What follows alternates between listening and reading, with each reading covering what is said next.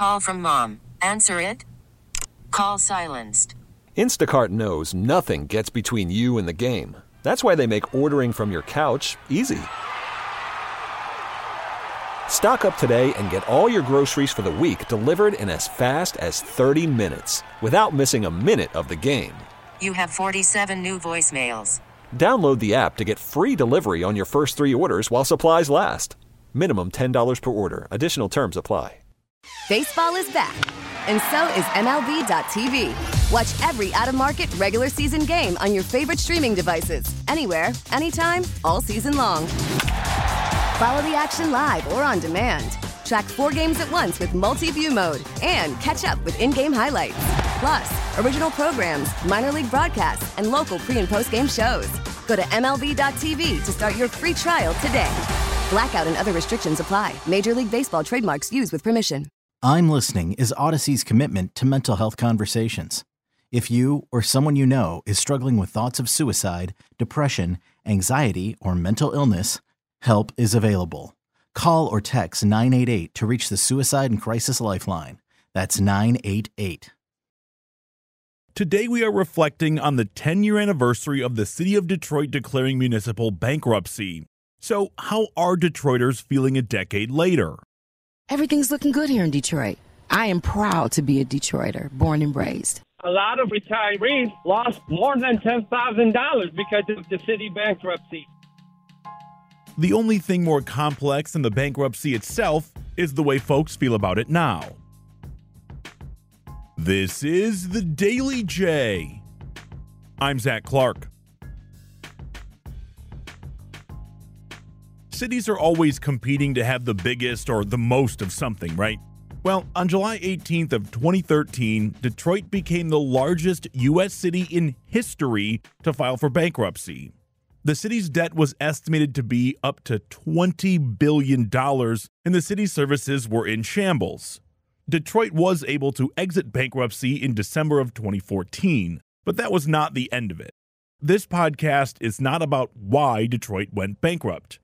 This is about how much better off is Detroit now compared to then.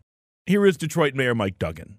It's been a process. Uh, first, we got people to start moving out. Then we got people to start fixing up the abandoned houses here. And in the last three or four years, you've seen a lot of new construction in the North End. But you know, 10 years ago, most of the storefronts over at Grand Boulevard and Woodward were vacant. I mean, there were no jobs up here. Now that area is booming, and uh, and it's spreading to the neighborhoods, and it's a great thing. So the mayor sees improvement. No surprise there. In fact, you'd hope he'd say that. And some Detroit citizens, people like Karen Jones, they see it that way too.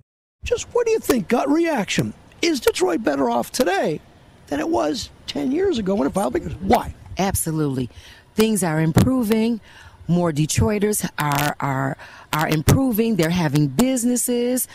I think we're just doing great. The city's looking great. We have more people coming here to visit. Everything's looking good here in Detroit. I am proud to be a Detroiter, born and raised. Do you think did bankruptcy help Detroit? I have mixed reviews about that, Charlie. I really do. But in the long run, I think we're doing okay. But what about the now retired City of Detroit employees? Many of those employees took huge hits to their pension as part of what was called the grand bargain that ultimately led Detroit out of bankruptcy.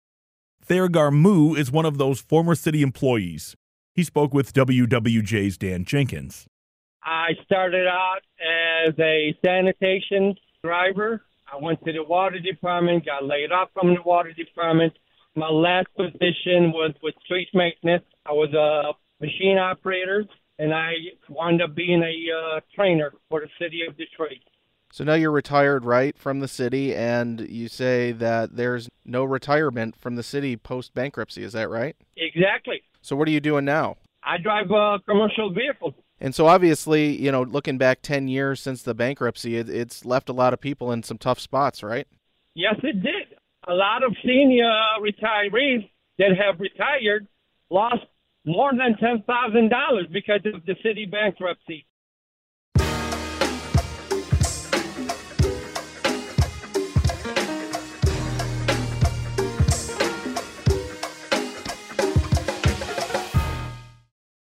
We're trying to figure out following Detroit's bankruptcy if the city is better off today than it was a decade ago. Karen said yes pretty quickly, but there was a hard no. Dr. Peter Hammer is a Wayne State law professor and an expert on socioeconomic issues here in Detroit. He joined WWJ morning anchor Jackie Page to share his thoughts. Now that it has been 10 years, obviously we've seen that the city itself, the city proper, is doing much better. But what about the overall city, in your opinion? Yeah, you have to ask sort of, of three different questions. You know, who's been benefited, uh, who's been burdened, and, and who gets to decide. And when you do that, you see the very sort of disaggregated impact. Uh, you look at the neighborhoods; they're not much better. You look at some statistics like you know life expectancy and, and all the health disparities we had that were revealed in COVID. We're not making progress on those. So while you know developers uh, downtown who get large public subsidies might be better off, uh, average Detroiters, particularly the pensioners that you were talking about, uh, certainly are not. Nobody is going to make the argument that Detroit's bankruptcy was perfect. But people like Doug Bernstein say this was never supposed to fix everything. Doug is a bankruptcy expert with the Bloomfield Hills law firm Plunkett and Cooney. There are challenges, much like the, as would be true with any major city. So the bankruptcy provided a 10 year hiatus for the city to fund pensions.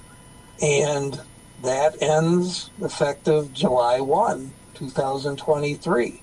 So now the city will have to start making contributions for the pensions, which it didn't have to do as a result of the bankruptcy.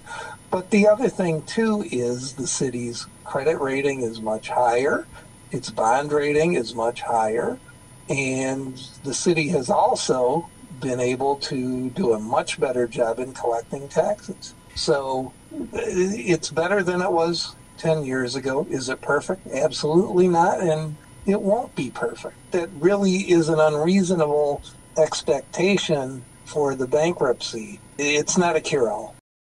The pensions have been a sticking point, which makes sense. People based their future plans on that money, and to have it just taken away would be disastrous, as you heard from Thayer. But the pensions were still kept in place despite being ransacked. And that's something Doug Bernstein says could have been a lot worse. There was discussion back then about why keep the pensions alive? Why not just shift completely to a 401k? And I recall talking to Kevin Orr about wanting to be able to afford some benefit to prospective employees. In hindsight, was that a good decision? I really don't know, but that clearly was one area that was open for discussion. Uh, the mayor's talked about collective bargaining agreements. Maybe you can do better. Maybe it went as far as you could go at the time. But again, hindsight's a wonderful thing. In the scheme of the very few municipal bankruptcies that there have been, Detroit fared way better than virtually anybody else.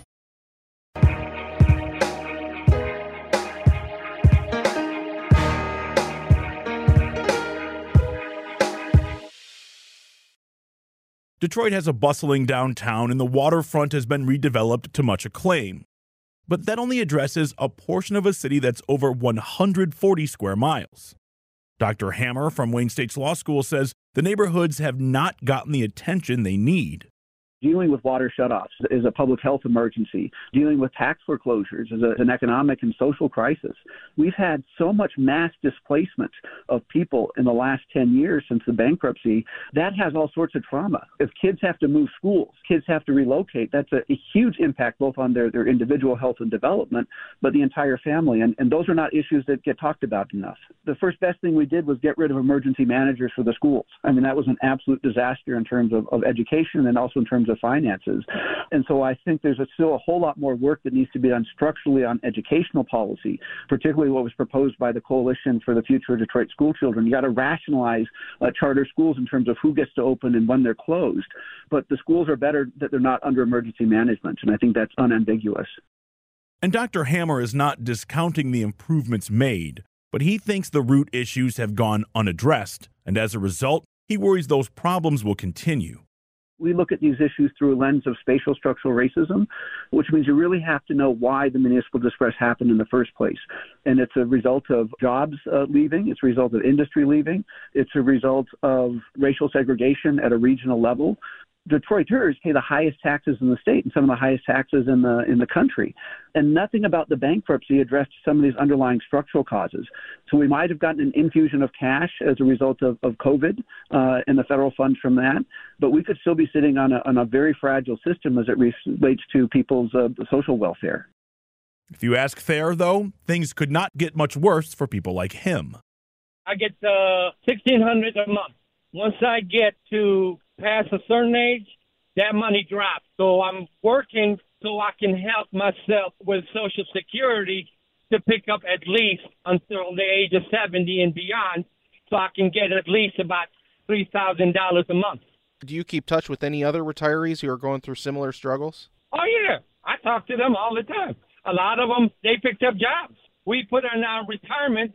Guess what? We need that money back. It's not our decision. The employees are paying dearly. We employees shouldn't be paying because of somebody else's stupidity. This episode underscores something wildly important. Detroit's bankruptcy is insanely complex. We'll have more on this on Friday's Daily J, but instead of living in the present, we'll hop in the time machine and see what Detroit might look like in the future thanks to the 2013 bankruptcy declaration. Today's big thanks goes out to my WWJ colleagues for all their reporting Charlie Langton, Dan Jenkins, John Hewitt, and Jackie Page.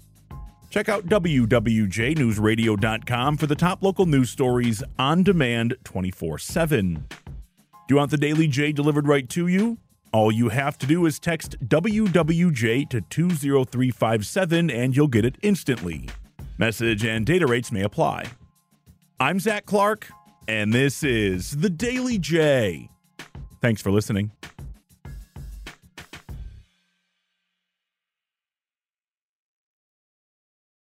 We get it. Attention spans just aren't what they used to be heads in social media and eyes on Netflix. But what do people do with their ears?